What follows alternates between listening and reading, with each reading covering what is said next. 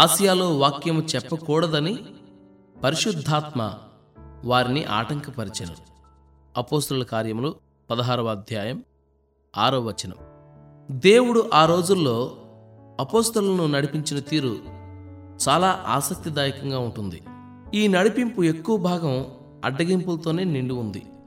చాలాసార్లు దారి తప్పుతూ వెళ్ళారు ఆ అపోస్తులు ఎడంవైపుకి తిరిగి ఆసియా వెళ్తుంటే దేవుడు వాళ్ళని ఆపాడు. కుడివైపుకి తిరిగి బితూనియాకు వెళ్తుంటే మళ్ళీ ఆపాడు. తరువాత కాలంలో పౌలు జీవితం మొత్తానికి గర్వించదగ్గ సేవను ఆ ప్రదేశాల్లో చేశాడు. కానీ ఇప్పుడు మాత్రం పరిశుద్ధాత్మ ఆ తలుపుల్ని మూసి ఉంచాడు.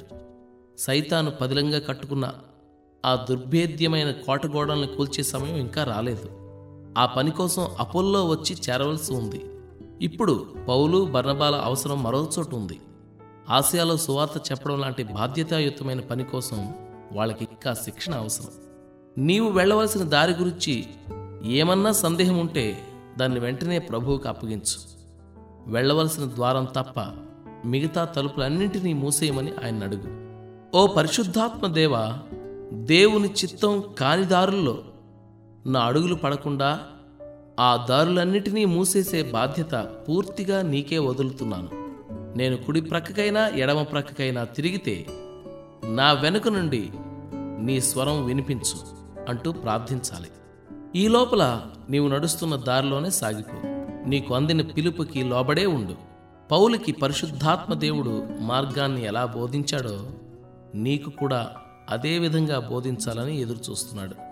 అయితే ఆయన నిన్ను ఒక పని చెయ్యనీయకుండా ఏమాత్రం అడ్డుపెట్టినా విధేయుడవడానికి నువ్వు సిద్ధంగా ఉండాలి. నమ్మకం కలిగి ప్రార్థన చేసిన తరువాత అడ్డంకులేవి కనిపించని పక్షంలో తేలిక హృదయంతో ముందడుగు వేయి కొన్నిసార్లు నీ ప్రార్థనకు జవాబుగా ఒక తలుపు మూసుకుపోతే ఆశ్చర్యపోవద్దు. ఎడమకి కుడికి వెళ్ళే తలుపులు మూసుకుపోతే త్రోయ ప్రదేశానికి వెళ్ళే తలుపు తెరిచి ఉంటుంది. అక్కడ లూక మీకోసం ఎదురు చూస్తున్నాడు దర్శనాలు మీ కర్తవ్యాన్ని బోధిస్తాయి. అక్కడ అవకాశాలు పుష్కలంగా ఉన్నాయి. స్నేహితులు మీకోసం ఎదురు చూస్తున్నారు.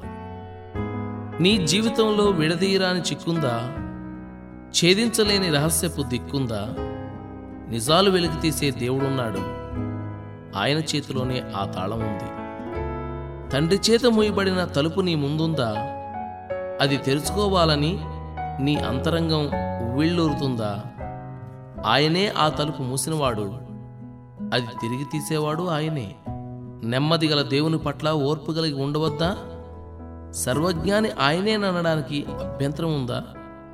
నీ భవిష్యత్ జీవితం నిర్ణయించిన వాడు ఆయనే దాని తలుపుల్ని తెరిచేవాడు.